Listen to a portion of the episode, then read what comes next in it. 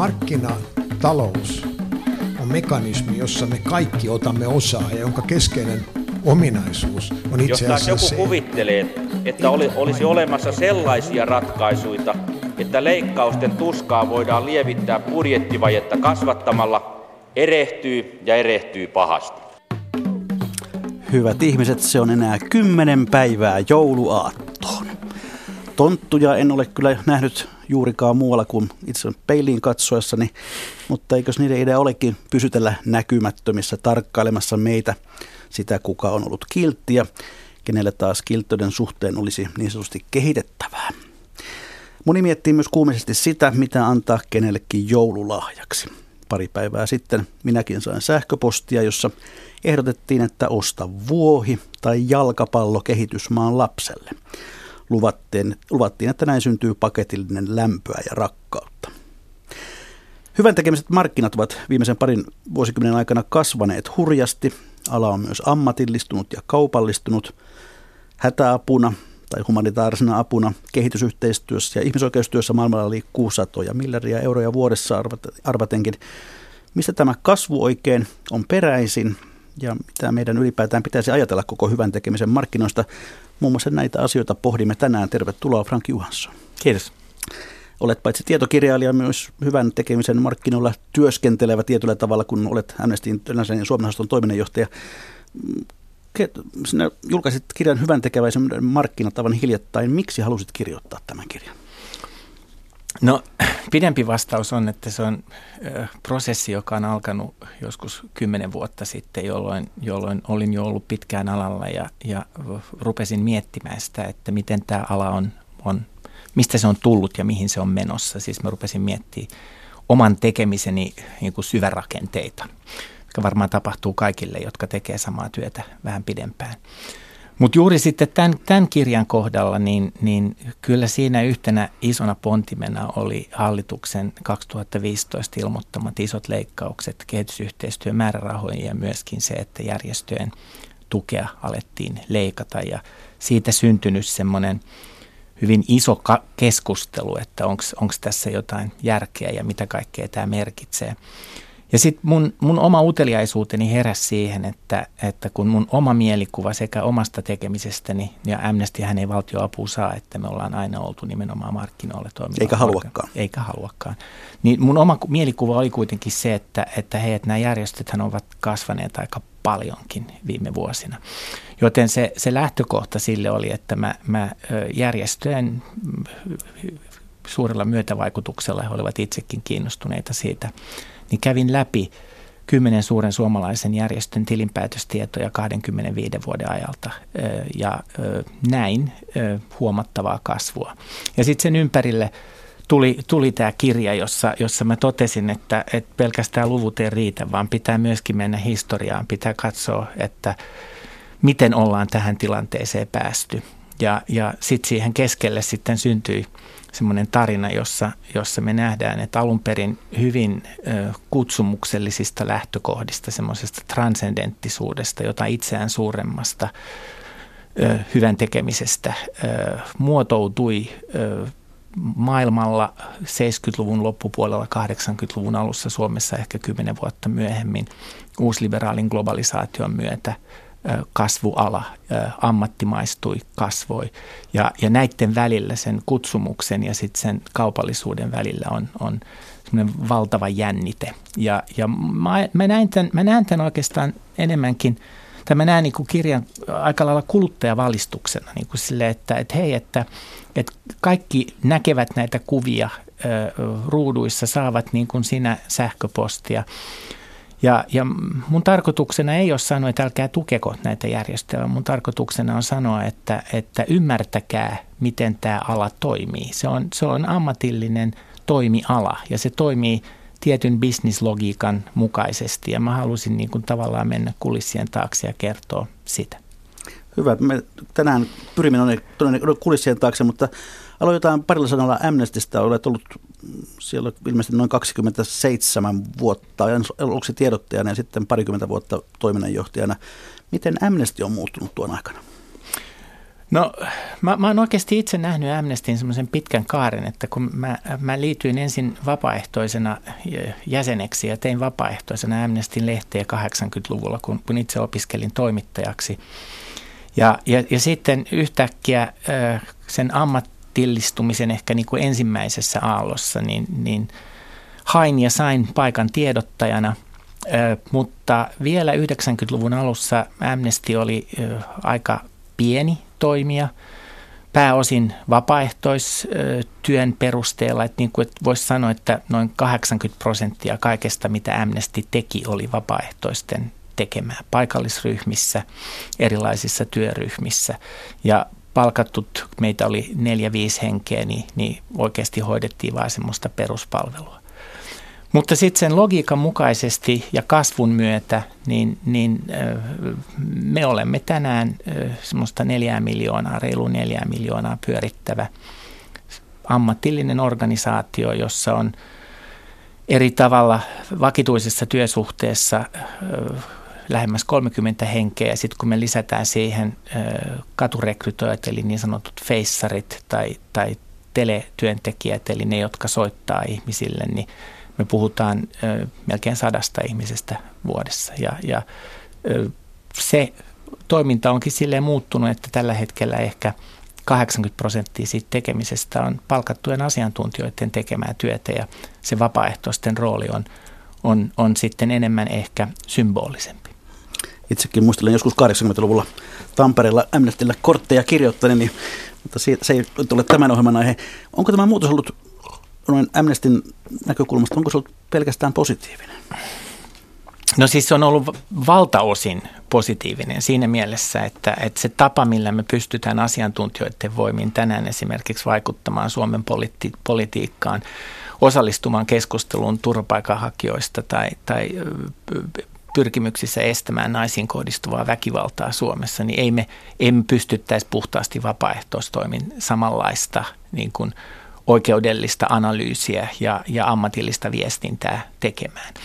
Mutta kyllä mulla semmoinen pieni kaipuu on, on siihen, että ö, olisi enemmän kansanliikettä.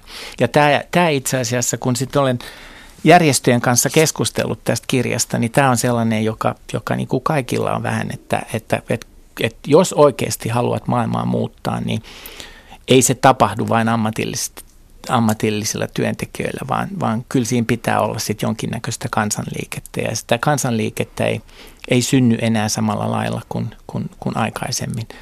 Osittain siihen tietenkin vaikuttaa myös se, että teknologia on muuttanut meidän tapaa toimia. Että et jos ennen tavattiin ja, ja keskusteltiin ja marssittiin, niin, niin tänään se aktivismi on, on siirtynyt digitaaliseen maailmaan. Ja, ja siinä se semmoisen yhteisöllisyyden luominen, niin, niin ei välttämättä toimi ihan yhtä hyvin kuin in real life, niin kuin siinä kielessä sanottaisiin. Hyvät kuuntelijat, muistutan tässä myös, että lähetysikkuna vielä ainakin tällä viikolla päivystää ja on käytössänne. Sen kautta voitte osallistua keskusteluun, lähettää kommentteja ja kysymyksiä, ne palaamme niihin sitten ohjelman loppupuolella, eli nyt kannattaa vielä kirjoittaa, kun se on mahdollista. Mutta nyt käydetään hihat ja käydään, käydään hyvän tekemisen markkinoiden kimppuun ja aloitetaan ihan perinteisellä käsittelyn määrittelyllä. Kun me puhumme hyvän tekemisen markkinoista, niin mistä me puhumme? No, tässä täs mun kirjassa mä, mä puhun nimenomaan kansainvälisen ä, auttamisen kolmesta lohkosta, eli toisaalta kehitysyhteistyö, humanitaarinen apu ja sitten ihmisoikeustyö, jota englanniksi yleensä niputetaan semmoisen terminaalle kuin humanitarismi, joka lähtee siis ranskan englanninkielen sanoista humanity, humanité, ihmisyydestä. Hyvän tekemisen markkinat noin laajemmin löytyvät myös ihan kotimaassa. Siis jos me ajatellaan ihan sosiaalipalveluja tällä hetkellä Suomessa, niin on tuhatkunta järjestöä, jotka, jotka ovat näillä markkinoilla ja kilpailevat näistä. Ja joissain kohti samat logiikat pätee kuin, kuin mitä mä kuvaan tässä kirjassa kansainvälisen auttamisen hyvän tekemisen markkinoista. Ja, ja toisaalta sitten ne myös eroavat. Ja tämän markkinoiden pelaajia ovat toisaalta valtiot, erilaiset kansainväliset organisaatiot, YK on erityisjärjestöt ja sitten – kansalaisjärjestöt, kansainväliset kansalaisjärjestöt ja yhä useammin myöskin yrityksiä, säätiöitä, erilaisia toimijoita. Ja, ja he keräävät rahaa, he välittävät rahaa, he markkinoivat omaa tekemistään. Ja, ja mun väite on, että, että kun tämä ala on viimeisen 20 vuoden aikana hurjasti ammattimaistunut, niin, niin se tapa, miten se on, on tehty, ei ehkä ole ihan oikea – ja semmoinen rautahäkki, johon se on mennyt, niin vaikka ihmiset, jotka toimivat alalla, tekevät tätä työkseen, haluaisivat jotain ihan muuta ja ehkä ideologisesti ovat aivan niin kuin toisesta maailmasta, niin, niin äh, uusliberaali globalisaatio pakottaa tietynlaiseen toimintaan, jossa haluat pärjätä ja menestyä näillä markkinoilla sen kilpailun kautta. No kun tässä eräänlaisessa talousohjelmassa olemme olevina, niin tuota, mikä on semmoinen karkea arvio, mitään kattavaa tilastoahan ei varmaan olekaan, mutta paljonko hyvän tekemisen markkinoille rahaa vuodessa liikkuu maailmassa? No ne mitä, ne, mitä tota OECD tuottaa, niin, niin sanoo, että suurin piirtein tällä hetkellä me puhutaan noin 140 miljardista dollarista – joka tietenkin on mitätön summa verrattuna vaikka kansainväliseen asekauppaan tai, tai alkoholi- ja tupakon myyntiin. Mutta tota, merkittävää on se, että se on kolminkertaistunut tämä luku 90-luvun alusta. Ja jos me ajatellaan, että se on kasvanut lähes nollasta 60-luvun, äh, 60-luvun alusta, että on 60-luvulla niin kuin syntynyt tämmöinen ajatus, että on, on olemassa kaupalliset, ammatilliset hyvän tekemisen markkinat. No mikä tätä suurta kasvua oikein selittää? Onko maailma muuttunut niin paljon hullummaksi, että avun tarve on kasvanut vai onko kysymys jostain, muusta? No siinä on oikeasti kaksi asiaa. Se, se iso, ö, siis jä, monet järjestöt on ollut olemassa yli sata vuotta ja niillä on pitkä perinne, mutta niiden rooli oli huomattavasti pienempi kansainvälisessä auttamisessa aina 70-luvun loppuvuosille saakka ja 80-luvun alkuun kansainvälisesti, jolloin, jolloin kehitysmaat olivat öljykriisin jälkeen velkaantuneet ja, ja tota, sitten kansainväliset finanssilaitokset, Maailmanpankki, kansainvälinen valuuttarahasto, muut vaativat näiden lainaehtojen niin kuin, kohdalla rakennesopeutusohjelmia, jolla itse asiassa ajettiin alas sitä hyvinvointivaltiota, mitä näissä mahdollisesti oli. Ja niiden tilalle sitten uusliberalismin hengissä, niin, niin kansalaisjärjestöt, jotka nähtiin demokratian edistäjinä, nähtiin vähemmän byrokraattisina ja muuta, tulivat osaksi sitä varsinaista palvelun tuotantoa. Ja, ja tästä syntyi semmoinen ensimmäinen iso kasvu. Jos me katsotaan esimerkiksi suomalaisia järjestöjä, niin, niin UM rupesi rahoittaa kansalaisjärjestöjä systemaattisesti 70-luvun puolivälissä, mutta sitten se varsinaisesti niin kuin 90-luvun alussa nämä luvut kasvo dramaattisesti. Ja, ja tota, samalla kun nämä järjestöt kasvo ja ne ammattimaistui, ne sai enemmän tekemistä, niin, niin he tajusivat myöskin, että he voivat markkinoida ja myydä tätä tekemistään suurelle yleisölle, jolloin syntyi varahankinnan markkinat.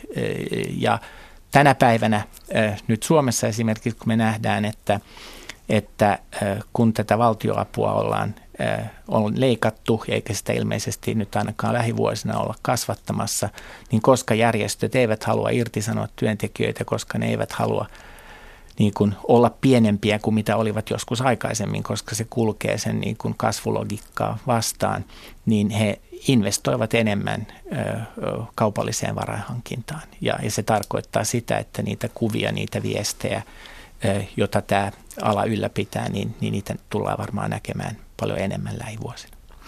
Tuossa kirjassa mainitsit, että, että kasvu nojaa osin myöskin lahjoittajien valmiuteen, mutta todellinen tarve ja lahjoittajien valmius eivät aina oikein vastaa toisiaan. Mitä siitä sitten seuraa? No, tämä on aika vaikea kysymys, koska siis ne luvut, jotka kertoo meille siitä, että paljonko itse asiassa tarvittaisiin esimerkiksi hätäapua, niin, niin ne ovat järjestöjen itsensä tuottamia. Ja ne aina sanoo, että itse asiassa tarve on paljon suurempi kuin mitä rahaa saadaan. Ja, ja kuitenkin e, se, niin kuin mistä tämä, niin onko nämä luvut oikeita, niin sitä, sitä ei pysty ö, sanomaan. Ja, ja tietenkin siis myös se, että me nähdään, että, että rahaa tulee joskus myös paljon enemmän kuin mihin on tarvetta. Isojen kriisien ja katastrofien yhteydessä niin ihmisille niin kuin syntyy semmoinen spontaani halu, että mä haluan tehdä jotain.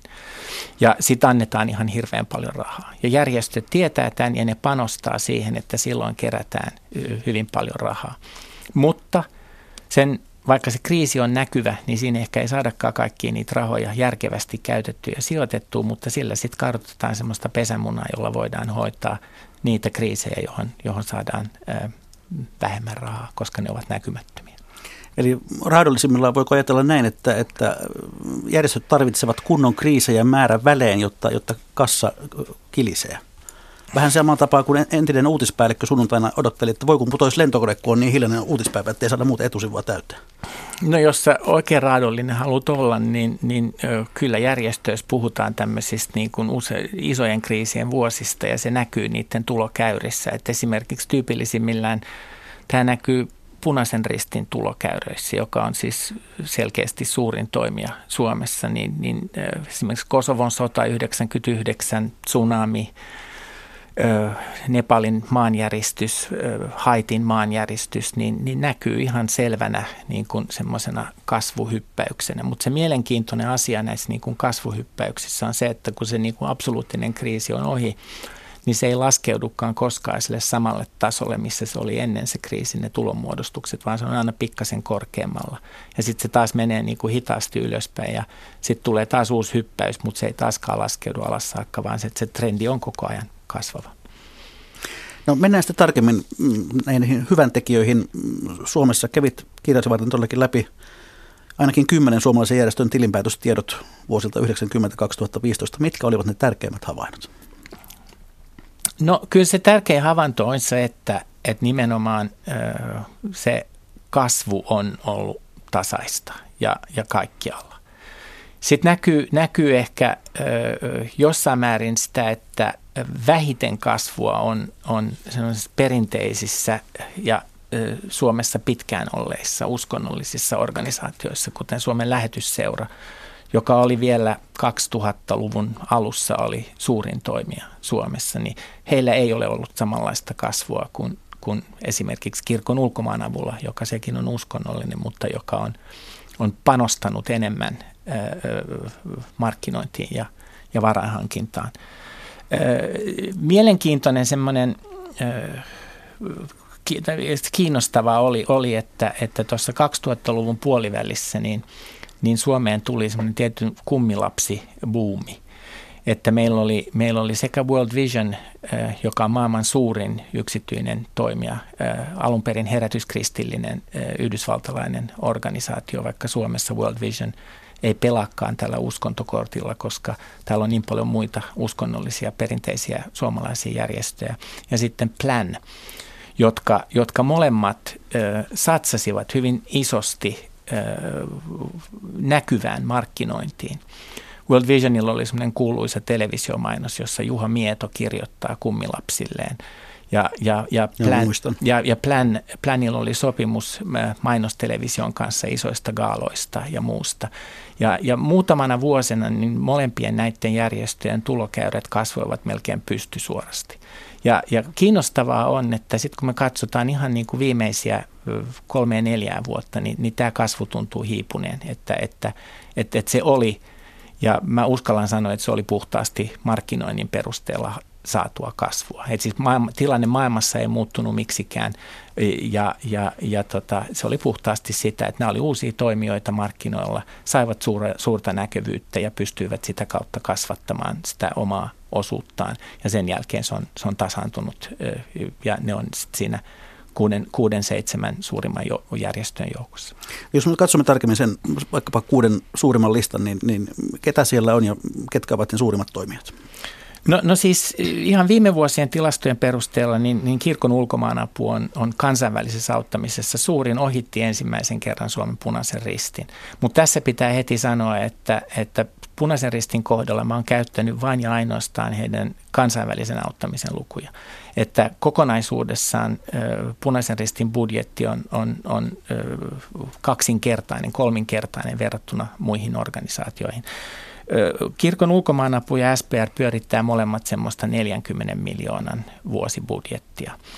Ja, ja sitten seuraavana kolmantena tulee Suomen lähetysseura, joka on vanhin Suomessa ollut toimija, toiminut 1800-luvulta asti ja joka on aina ollut se perinteinen suurin, mutta jonka, jonka niin kuin markkinointitoimenpiteet nykyisessä ilmastossa eivät ole samantyyppisiä kuin, kuin muut.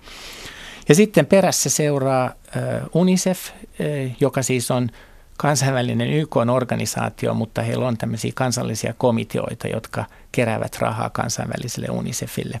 Ja UNICEF on, on kasvanut tasaisesti ja ohitti viime vuonna ensimmäistä kertaa helluntai-lähetyksen FIDA-järjestön, jonka suuri osa suomalaisista varmaan tuntee FIDA-kirpputoreista. Ja, ja FIDA on siitä mielenkiintoinen, että se on oikeasti ainoa järjestö, joka saa ison osan tuloistaan näitä, näistä tota, kirpputorimyynneistä, joka – sitten niin kuin vastaava malli, mitä Briteissä on, on Oxfam, joka on yksi maailman suurimpia, jolla on niin sanotut Oxfam Shopit, jotka monet varmaan Lontoossa tai muualla käyneet tunnistaa. Ja sitten näiden niin kuin viiden jälkeen tulee pikkasen niin semmoinen niin kuin gappi. Ja, ja sitten meillä on, on Plan, Pelastakaa lapset ja, ja World Vision, jotka tulee sitten niinku semmoisena kuudes, seitsemäs, kahdeksas. Ja, ja yhdeksäntenä tässä mun listalla on, on ainoa niin työväenliikkeen solidaarisuudesta kumpuava organisaatio, Suomen ammattiliittojen solidaarisuuskeskus, joka on hyvin erilainen toimija kuin nämä muut, koska ei itse asiassa toimi juurikaan näillä kaupallisilla markkinoilla. Niiden niin kuin keräystulot on, on, on minimaaliset. Ja, ja he olivat vielä näitä pikkasen suurempia organisaatioita, suurempi 10-15 vuotta sitten, mutta, mutta nyt ei. Valtion apu, kun on, on laskenut, niin myöskin heidän tulonsa, että niillä suuri osa tuloista on, on, on valtioapu. Ja sitten Amnestinhän ei itse asiassa kuuluisi olla tällä listalla ollenkaan, koska me ollaan aika erilainen organisaatio. Me tehdään ihmisoikeustyötä, me ei olla palveluita tuottava kehitysyhteistyöorganisaatio tai humanitaarista apua toimittava organisaatio. Mutta mä katsoin, että, että se on niin kuin jotenkin rehellistä ö, laittaa sitten myös oman järjestön kasvuja ja, ja kehitys ö, samalle viivalle näiden muiden kanssa.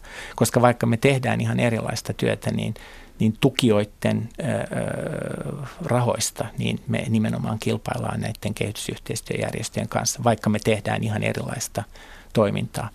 Ja, ja siis kokonaisuudessaan, kokonaisuudessaan tämä, tämä tota, nämä, nämä järjestöt pyörittää, nämä kymmenen suurta järjestöä pyörittää semmoista noin 200 miljoonaa euroa vuodessa tuloina. No Frank Johansson, kuinka kovaa tuo taistelu näistä avustuseuroista Suomessa on? No mä voin puhua oikeastaan vain omasta puolestani ja, ja siis siitä, siitä näkökulmasta, että Amnestin säännöt kieltää valtioavun vastaanottamisen ja, ja kun nämä muut järjestöt, joiden kanssa me siis julkisuudessa kilpaillaan siitä, että onko se tarina, mitä me kerromme, että, että juuri tätä kannattaa auttaa, niin kun me olemme kokonaan sen varassa, niin, niin kyllä meille ainakin tämä, tämä kilpailu on, on, on todella kova. Ja sitten kun monet, monet järjestöt tässä, siis mä, mä puhuin tuossa aiemmin Planista ja, ja Pelastakaa lapset, joka siis kuuluu kansainväliseen Save the Children federaatioon, World Vision, niin, niin kun me olemme osa kansainvälistä organisaatiota. Tavallaan ollaan sen kansainvälisen organisaation haarakonttoreita, jossa vaikka rekisteröitä yhdistyksiä Suomessa, mutta siis niin kuin se brändi, se, se markkinointiaineisto, ne tarinat, ne, ne muut tulevat siitä kansainvälisestä liikkeeltä, niin, niin, niin kansainvälisellä liikkeellä voi olla myöskin tiettyjä paineita, ne luo paineita sille, että teidän pitäisi kasvaa, että markkinaosuus on, on liian pieni, koska, koska tota, mitä enemmän täällä kerätään rahaa, niin sitten, sen paremmin sen kansainvälinenkin organisaatio voi. No käytännössä miten te sitten kilpailette, ei kai pelkästään feissareiden määrällä? No kyllähän siis se, että, että feissareita kun liikkuu, liikkuu kadulla, niin, niin, niin siinä on semmoinen herrasmies-sopimus, että siis organisaatiot itse asiassa jakavat niitä paikkoja keskenään tietynlaisen aikataulun mukaan, ettei ole samassa paikassa päällekkäin. Siis tämä on tämmöinen feisarikartelli. No jossain määrin siinä, että, että katsotaan, että kaikki pääsee parhaille paikoille, ei vaan isoimmat ja, ja röyhkeimmät. Mutta kyllä, kyllä se on sitten pitkälti ihan tietenkin mediahuomion saaminen, erilaiset telemarkkinointi on, on, on tärkeää ja kyllähän siinä sitten on se, että minkä näköistä tarinaa sä kerrot, miten, miten paljon sä olet ajan hermolla, että se asia, josta sä puhut, koskettaa juuri sillä hetkellä näitä ihmisiä. Juuri nyt on, on menossa itse asiassa varmaan järjestöjen kaikkein tärkein varahankintakausi. Ennen joulua ihmiset ovat, ovat anteliaita ja, ja, ja varmaan joka järjestöltä tulee tällä hetkellä viestiä siitä, että, että tarjoaa hyvä joulumieli jollain, jollain eri sitten jatkoviesteillä. No onko tässä samalla kun toiminta on ammattimaistunut ja, ja tavallaan varainhankinta nimenomaan ammattimaistunut, niin onko ollut jotakin sellaisia keinoja, jotka, joita te olette hylänneet sen takia, että ne eivät toimi Suomessa? Nyt en, nyt en ihan suoralta kädeltä pysty sanomaan, mutta siis kyllähän siinä on, se kirjo on aika laaja, on, on kaikkea niin kuin arpajaisista testamentikeräyksiin, ö, lipaskeräyksiin kadulla, muuta. Mutta ennen kaikkea järjestöjen näkökulmastahan siis se, että e, jos ihminen tulee kuukausitukijaksi ja, ja suoravelotuksella sitten joka kuukausi saadaan jokin viesti, niin on, se on se kaikkein paras koska silloin pystyy paremmin ennakoimaan ja budjetoimaan ja tietämään, että minkä näköisiä rahoja on itse asiassa tulossa sisään. Aivan. No katsotaan sitten hieman tuota kansainvälistä markkinaa. Niin hyvät kuuntelijat, kuuntelette siis ohjelmaa Mikä maksaa, jossa tällä viikolla keskustelemme hyvän tekemisen markkinoista sekä Suomessa että maailmalla. Niin tuossa kirjassa toteat, että, että ainakin 4500 erilaista kansalaisjärjestötoimijaa toimii tuolla humanitaarisen avun kentällä ketkä ja mitkä ovat ne suurimmat ja merkittävimmät? Oxfam tuossa jo mainittiin. No jos me katsotaan, jos me katsotaan siis äh, kokonaan sekä kehitysapua että humanitaarista apua yhdessä, koska ne, ne, vaikka ne ovat kaksi hyvin erilaista asiaa. Kehitysyhteistyöhän on tavallaan sitä, että sä yrität pitkäaikaista muutosta saada aikaan jollain lailla muuttamalla sen maan politiikkaa tai, tai investoimalla siihen, kun hätäapu on jonkin kriisin sattuessa ihan perustarpeiden, ruoan, veden, muun ö, tuottaminen. Niin, niin näissä tota, suurin, on, suurin ö, yksityinen toimija on, on ö, World Vision, ö, joka on herätyskristillinen ö, yhdysvaltalainen organisaatio. Kun katsoo tämän organisaation esimerkiksi Kanadan, Brittein, Yhdysvaltain, Australian osaston sivuja, niin, niin meidän näkökulmasta se on aika hihulimeininkiä. Kun taas Suomessa World Vision profiloituu enemmän ammattimaisena kehitysyhteistyöorganisaationa ja siitä ei juurikaan niin kuin näe sitä kristillisyyttä lainkaan. Toiseksi suurin, ja World Vision pyörittää siis semmoista 2,7 miljardia vuodessa, joka on äh, lähes kaksinkertainen määrä Suomen viralliseen kehitysapuun enemmänkin. Sitten toisena on, on, on laaja kansainvälinen alun perin brittiläinen Save the Children-organisaatio, jossa Suomessa on siis Pelastakaa lapset. Sitten on, on Lääkärit ilman rajoja, Médecins Sans Frontier, joka muuten on tulossa Suomeen, joka tulee varmaan näitä suomalaisia markkinoita muuttamaan. Niillä on, on kovat suunnitelmat perustaa oma osasto Suomeen. Sitten on brittiläinen Oxfam – ja, ja Plan, jotka on ne, ne ö, viisi suurinta. Sitten niiden ulkopuolelle jää ö, yhdysvaltalaisia muutamia organisaatioita, ö, jotka, jotka on, siis se näiden kaikkien vuositulot ovat yli miljardi dollaria. Planin ihan pikkasen ala, ala, sen alapuolella. Ja sitten semmoisesta 600 miljoonaa, 700 miljoonaa pyörittäviä yhdysvaltalaisia organisaatioita on, on aika paljon. Ja, ja siis näitä, se, mikä näitä, näitä, näitä markkinoita on kutsuttu jossain määrin niin kuin oligarkkisiksi markkinoiksi sen takia, että, että kun se raha tulee erilaisista lähteistä. Se raha tulee toisaalta niin kuin hallituksilta, sitten se tulee erilaisilta säätiöiltä, sitten se tulee yksittäisiltä lahjoittajilta ja sitten se päätyy melkein aina ensin tai jossain vaiheessa näiden isojen järjestöjen kautta, jotka sitten ohjaavat sitä rahaa eteenpäin paikallisille organisaatioille jollain tavalla. Niin että se niin kuin kokonaisluku on vaikea saada, koska täällä on hirveän paljon päällekkäisiä rahavirtoja. Rahallisestihan nämä, nämä niin kuin kansainväliset, siis yksityiset markkinat, me puhutaan semmoisesta jostain 50 miljardista, kun taas kokonaisuudessaan – valtioiden antama kehitysapu, humanitaarinen apu, YK-järjestöjen, maailman ruokaohjelman, YK pakolaisjärjestöjen ja muiden antamiin, niin, niin nämä järjestöt ovat selkeästi, kuitenkin YK-organisaatiot on selkeästi suurempia kuin nämä yhdet järjestöt. Ja sitten meillä on tietenkin punaisen ristin liike – joka, joka yksin pyörittää noin 15 miljardia. Eli on niin kuin valtavan paljon suurempi kuin, kuin kaikki nämä muut.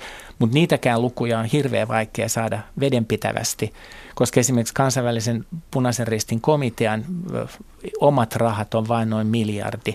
Ja sitten federaatiolla on jonkin verran, mutta sitten sulla on näitä kansallisia komiteoita, niin kuin Suomen niin kuin punainen risti ja muu. Ja, ja jotkut niistä ovat paljon paljon suurempia kuin, kuin yksikään näistä aiemmin mainitsemista toimijoista, mutta paljonko siinä menee itse asiassa kansainväliseen auttamiseen ja paljonko menee kotimaan toiminnan pyörittämiseen. Et siis monella näillä järjest- pun- pun- punaisella ristillä on, on usein niin, että valtaosa siitä toiminnasta on kotimaista kriisityötä, joka ei voida sit niinku ver- sitä ei voida verrata näihin mu- muihin organisaatioihin. No kun kyse on kuitenkin voittoa tuottamattomista, tässä ei siis tavoitella voittoa ne, nämä järjestöt varsinaisesti, niin kun rahaa kertyy, niin onko se yhä tavallisempaa, että, että nämä erilaiset, erilaiset tuota, toimijat alkavat harrastaa sijoittamista? Todennäköisesti.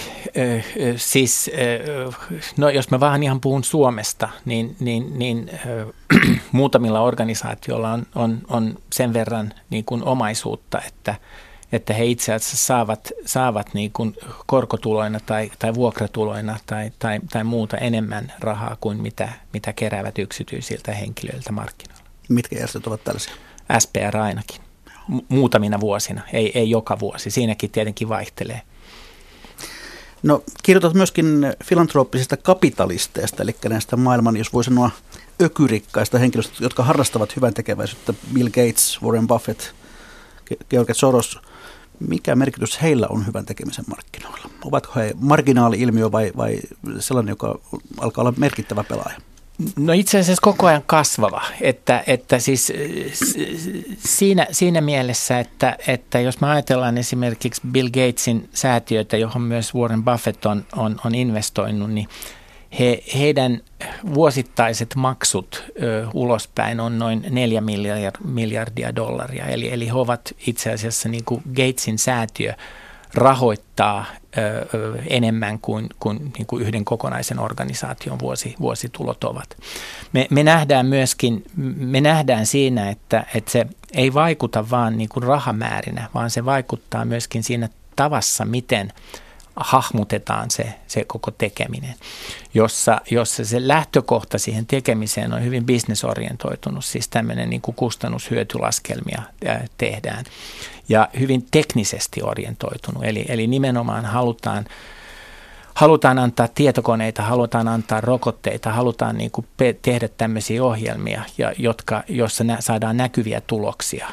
Ja, kun taas esimerkiksi perus, perusehkäisevään terveydenhuoltoon on, on vaikeampaa löytää. Ne, ne jotka ovat tutkineet, ja, ja Gatesin säätiö on, on esimerkiksi maailman terveysjärjestön WHO on yksi ö, tärkeimpiä tukijoita, niin, niin sanovat, että Gatesin rahat jo vaikuttavat suuruutensa takia siihen, että minkä tyyppistä työtä WHO, maailman terveysjärjestö, siis tekee. Mutta mun, mun on itse asiassa, anteeksi, mun on tässä vaiheessa niin kuin sanottava vähän niin kuin väli siinä, että, että, että kulja, joka kuuntelee tätä ohjelmaa, niin, niin se ei nyt vaan saa saada sellaista käsitystä, että tässä niin kuin järjestöt ö, olisivat olemassa vain ja ainoastaan oman kasvunsa takia ja että kaikki, jotka tekee järjestöissä tätä työtä, olisivat tämmöisiä niin kuin, kyynisiä bisnesorientoituneita investoijia, jotka miettii vain sitä omaa, omaa kasvuaan. Suurin osa niistä ihmisistä, jotka tekee tätä työtä, tekee sitä niin kuin antaumuksella ja, ja siitä lähtökohdasta, että ne, ne haluaa tuottaa parempaa maailmaa, tehdä parempaa maailmaa. Ja, ja mä, mä itse varmaan niin kuin kuulun näihin ihmisiin. Ja, ja kun kuitenkin sitten – niin kun, jos sitä katsotaan niin kun alan kannalta ja katsotaan sitä niin kun ammatillista alaa, niin, niin, niin se, se suunta, johon maailma on menossa, se tapa, miten myydään, miten, miten markkinoidaan, se tapa, miten ala organisoituu, minkä näköisiä tehtäväkenttiä siellä on, miten niin kuin työt jaetaan, miten yhdistyvät, miten tehdään niin kuin fuusioita erilaisten järjestöjen kanssa, niin muistuttaa hyvin pitkälti ihan bisnistä. Ja siinä on siis tämmöinen niin kuin aika raadollinen puolensa. Ja mun väittämä ei ole sitä, että tämä koko ala olisi, olisi läpimätä, vaan päinvastoin, että vastoin – suurin osa alalla toimivien ihmisten niin kuin omaa tahtoa, niin, niin he ovat semmoisessa tietyssä rautahäkissä, josta ei pääse ulos. Ja, ja jotta he pääsisivät ulos, niin kaikkien järjestöjen pitäisi niin kuin yhdessä tehdä sitä. Ja kun me tiedetään, että markkinoilla tämän tyyppinen niin kuin järjestelmä ei varmaan toimisi, vaan aina on joku spoileri, joka menee siitä, mistä aita on matalin ja tuottaa sen, sen niin kuin voiton, niin, niin mä olen jonkin verran pessimistinen sen suhteen, että, että onko tämä mahdollista. Tässä siis vauhtiin alkaa päästä Frank Johansson, tietokirjailija ja Amnesty Internationalin Suomen osaston toiminnanjohtaja, joka on hiljattain julkaissut kirjan hyvän tekemisen markkinoista. Tuossa kirjassasi on kiinnostava kohta, mm, pohdiskelet me olemme puhuneet paljon nyt rahasta ja miljardeista, mutta, mutta kirjoitat siitä, että järjestöjen toiminnassa vaikuttavat kuitenkin monenlaiset pyhän muodot. Mitä tarkoitat sillä?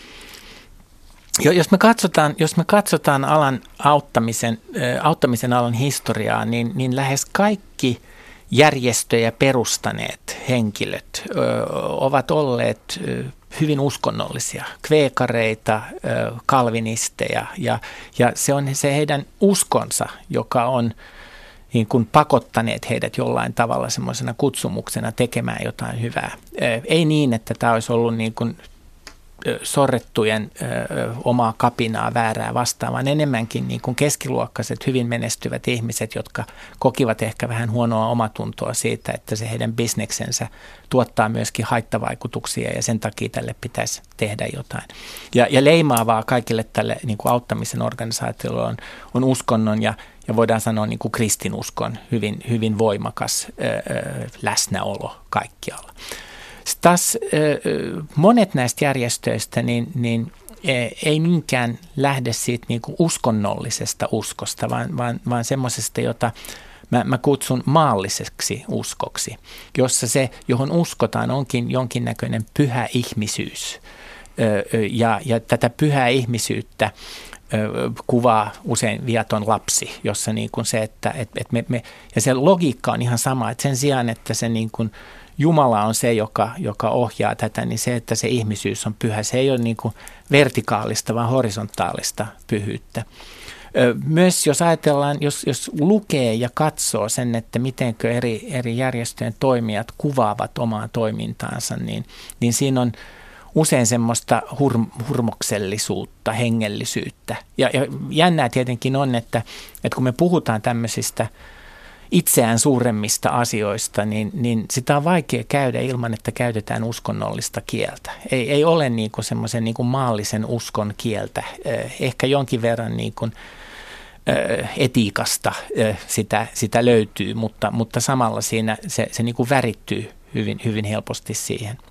Mun mielestä on myöskin mielenkiintoista, miten – miten esimerkiksi humanitaarisen avun tietyt järjestöt, ehkä etupäässä Lääkärit ilman rajoja, Médecins Sans Frontières, niin kun ovat, ovat tehneet siitä omasta toiminnastaan jossain määrin niin kuin pyhää ja koskematonta.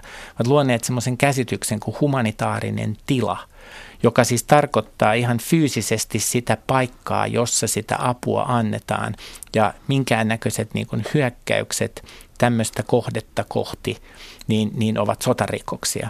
Mutta se, se laajemmin se tarkoittaa heidän näkemyksessään semmoista niin kuin auttamisen tilaa, jossa bisnis ja poliittiset intressit ja muut eivät millään lailla pysty vaikuttamaan, jossa on vain se, se niin kuin lääkärin etiikka solidaarisuudessa olla mukana, todistaa ja nähdä, mitä, mitä tehdään. Ja, ja, ja kun, kun heidän tekstejään lukee, niin siinä on myöskin iso semmoista uskonnollisuutta ihan oma lukunsa on sitten se, että miten esimerkiksi ihmisoikeudet, eh, joka on nähdäkseni meidän aikamme semmoisen niin kuin maallisen uskon suurin ilmentymä, miten valtavasti kosketuspintoja sillä itse asiassa myöskin on, on kristinuskoon, kun ruvetaan pikkasen raapia syvemmältä sen, sen historiaa.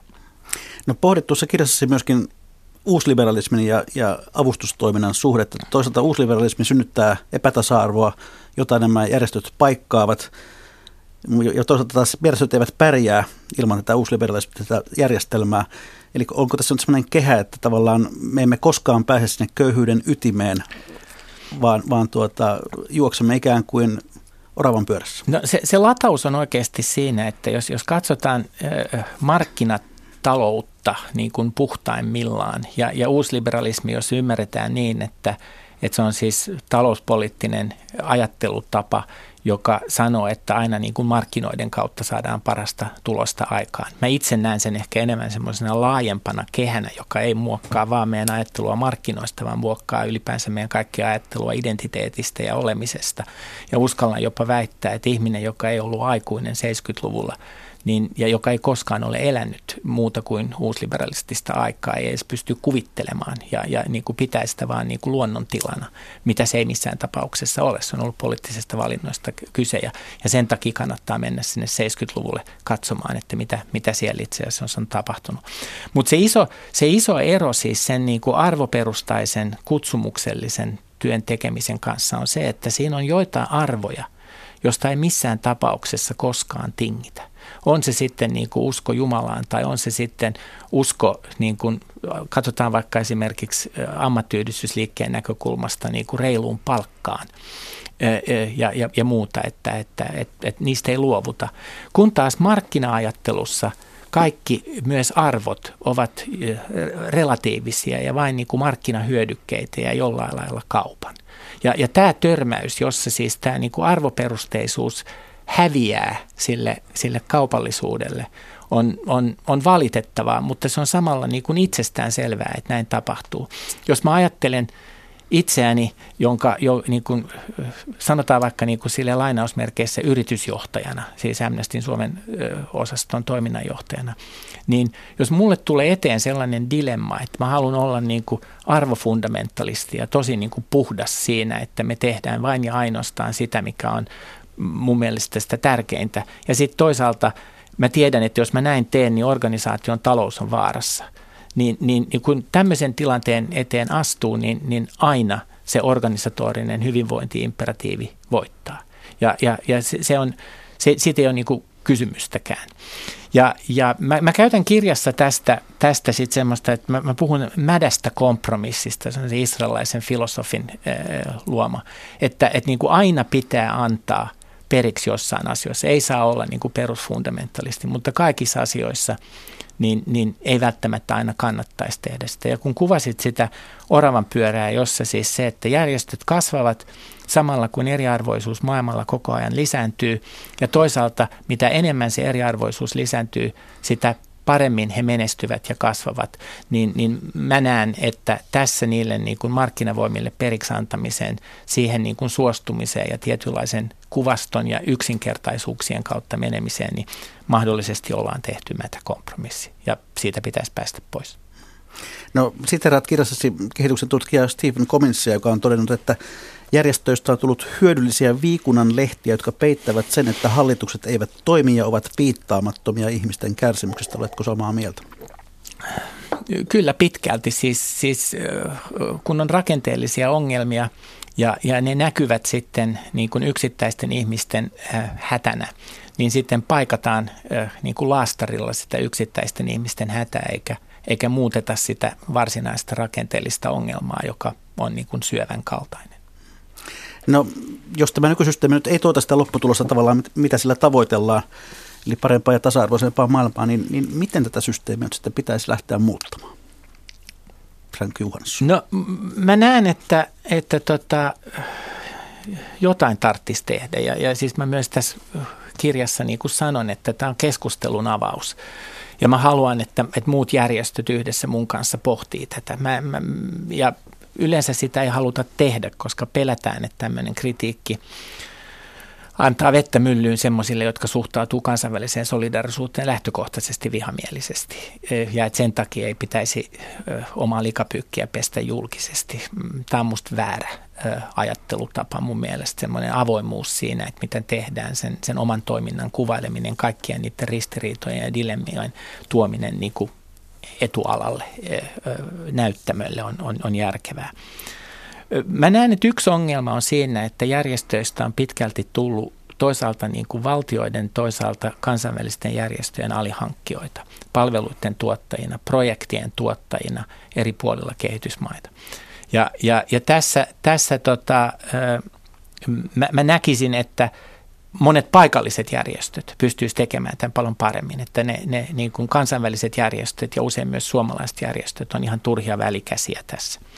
Ne voisivat miettiä markkina, markkina kuvastoaan, tehdä vähemmän niin kuin härskiä markkinointia, ei luvata sellaista, mitä ei pysty toteuttamaan, kilpailla vähemmän ja miettiä ehkä vähemmän sitä oman organisaation etua kaikissa tilanteissa, joka on niin kuin ihan hirveän paljon vaadittua. Mä en usko, että se olisi siis niin kuin mahdollista. Totta kai johtajan tehtävä on vaalia sen organisaation etua.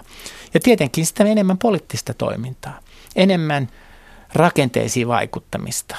Mun mielestä tällä hetkellä olisi niin kuin otollinen aika isolle verokampanjalle, siis niin kuin verojen puolesta olevalle kampanjalle, veroparatiiseja vastaan, vero, verosuunnittelua, aggressiivista verosuunnittelua vastaan. Se olisi jo iso askel, jos me saataisiin kansainvälinen verotussopimus jollain lailla syntymään, jossa niin kuin näitä veropakolaisia saataisiin kiinni.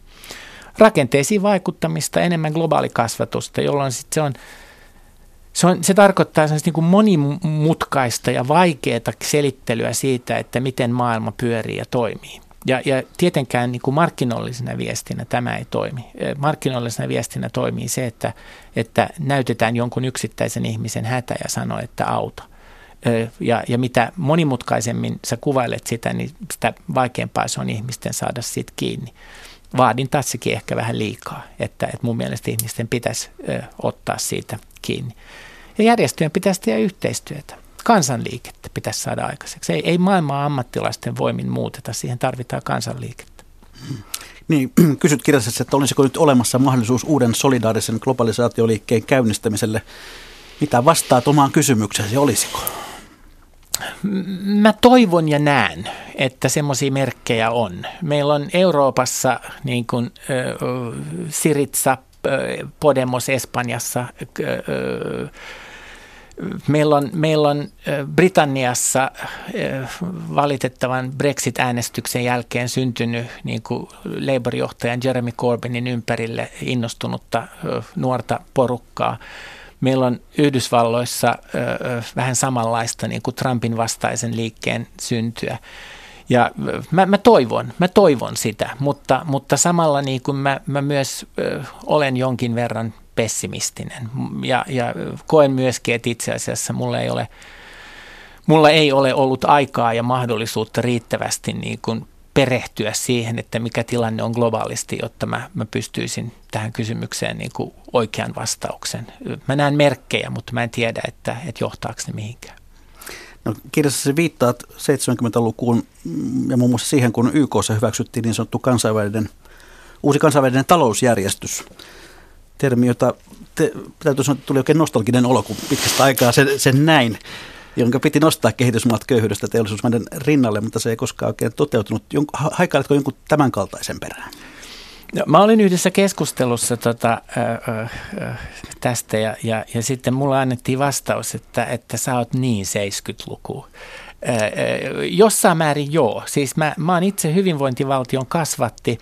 Olen, olen niin kuin elänyt läpi öljykriisit 70-luvulla ja, ja, ja nähnyt sen, miten – ja elänyt kehitysmaassa 60-luvun, 70-luvun vaihteessa ja nähnyt sitä niin kuin kehitysoptimismia, mitä oli tämmöiseen niin kuin valtiojohtoiseen kehitykseen, niin kyllä, kyllä mä sydämestäni uskon siis jonkinnäköiseen hyvinvointivaltiopolitiikan globalisoitumiseen, jossa taataan julkisin varoin terveydenhuolto, koulutus, erilaiset sosiaalipalvelut. Mä, mä en usko, että nämä ovat sellaisia asioita, että niitä tehtäisiin paremmin kilpailuttamalla ja markkinavoimien myötävaikutuksella. Mä uskon, että ne on sellaisia asioita, joihin tarvitaan julkisia palveluita. Ja, ja sen takia haikailen jonkin verran siihen aikaan 70-luvulle ennen uusliberalismia. Mun mielestä enemmänkin meidän pitäisi mennä sinne 70-luvulle ja katsoa, että mitä suunnitelmia silloin oli, mitä vaihtoehtoja silloin laitettiin pöydälle, jotta me päästään pois tästä niin kuin uusliberaalin globalisaation vaihtoehdottomuudesta. No Frank Johansson, näin yhteenvetona, jos nyt joku kuulijamme tämän jälkeen pohtii sitä, että jatkaako lahjoittamista vai ei, niin mitä neuvot tekemään? Mä neuvon perehtymään järjestöjen historiaan ja arvoihin ja tekemiseen ja, ja tekemään niin kuin valistuneen kuluttajan ö, päätöksiä, eikä vaan niin kuin uskomaan sitä ö, markkinointikieltä, joka tulee ja joka tulee hyvin samannäköisenä jokaiselta organisaatiolta. No minkä ne voin antaa minulle? Ostanko minä tänä jouluna sen vuohen ja jalkapallon köyhälle perheelle etelässä? No voithan se ostaa, mutta sun pitää ymmärtää, että se on vain niin kuin markkinointikikka, että se, se ei välttämättä ole se, se ei välttämättä ole niin, että, että juuri sinä annat sen jalkapallon yhdelle, vaan ne rahat menee isoon budjettiin, joska sitten yhtenä osana on sitä, että niistä annetaan jalkapalloja ja, ja vuohia. Lähetysikkunassakin on keskusteltu suhteellisen innokkaasti joku kommentoi, että Haropa haluaa kommunistisessa paratiisissa käydä. Joku uskoo globalisaatioon. Toinen sanoo, että hyvä, hyvinvointi on kuitenkin lisääntynyt maailmassa. Ja sitä rataa, mutta ei täältä nyt varsinaisesti ehkä kysymystä sinulle löydy, jotenka... Eh. No sen verran voin sanoa, siis vastata tuohon viimeiseen, että hyvinvointi – varmasti on lisääntynyt maailmassa, mutta samalla eriarvoisuus on kasvattanut suunnattomiin mittoihin. Ja jos me otetaan pois kiinalaisten kasvanut elintaso, niin sitten se hyvinvointikaan ei ole niin hirveästi kasvanut kuin mitä tilastot osoittaa. Ja sitten hyvät kuuntelijat, olemme jälleen siinä kohtaa lähetystä, että on perinteiseen tapaan viikon talousviisauksien ja talousvinkkien aika. Laittakaa hyvä kiertämään meidän kauttamme, lähettäkää vinkkejä ja viisauksia ne minulle joko sähköpostilla juho at yle.fi tai perinteisessä postissa.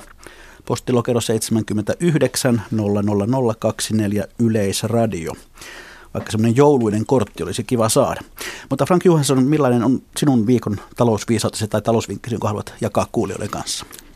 No koska se on itsellä hyvin ajankohtainen, että, että tota meidän, meidän kesäpaikassa kakkoskodissa on, on öljypannu ja mä haluaisin siitä päästä pois niin, että mun vinkki on, että missä tahansa käytämme fossiilisia ö, tota, fossiilista, fos, fossiilista tuotantoa niin kuin energian saamiseen, niin kannattaisi päästä siitä pois. On se sitten kyse liikenteestä tai lämmityksestä tai missä tahansa. Se oli hyvä ja konkreettinen vinkki. Pukin muorinimimerkki kirjoitteli meille tähän tapaan. Joulu on antamisen ja jakamisen aikaa. Keitäpä tavallista isompi kattilallinen riisipuuroa ja yllätä naapurisia vie kuumaa puuroa myös hänelle. Ei maksa paljon, mutta tuottaa varmasti iloisen hetken niin sinulle kuin naapurillesi. Hmm. Kiitoksia tästä vinkistä. Toivottavasti sitten ei vaan käy niin, että naapurit keittävät samaan aikaan puuroja ja toimittavat niitä toisillensa, mutta ehkä sitäkin tulee ihan ikimuistainen hetki. Kiitoksia Frank Johansson. Kiitos. Tämä ohjelma, kuten kaikki noin 200 aiemmin tehtyä Mikä maksaa ohjelmaa, löytyvät hetken kuluttua Yle Areenasta. Siellä tähän voi vielä palata. Ja ensi viikolla – sitä, että mikä maksaa. Kanssanne ihmettelee Jorma Honkanen, kun itse hyppään hetkiseksi television puolelle.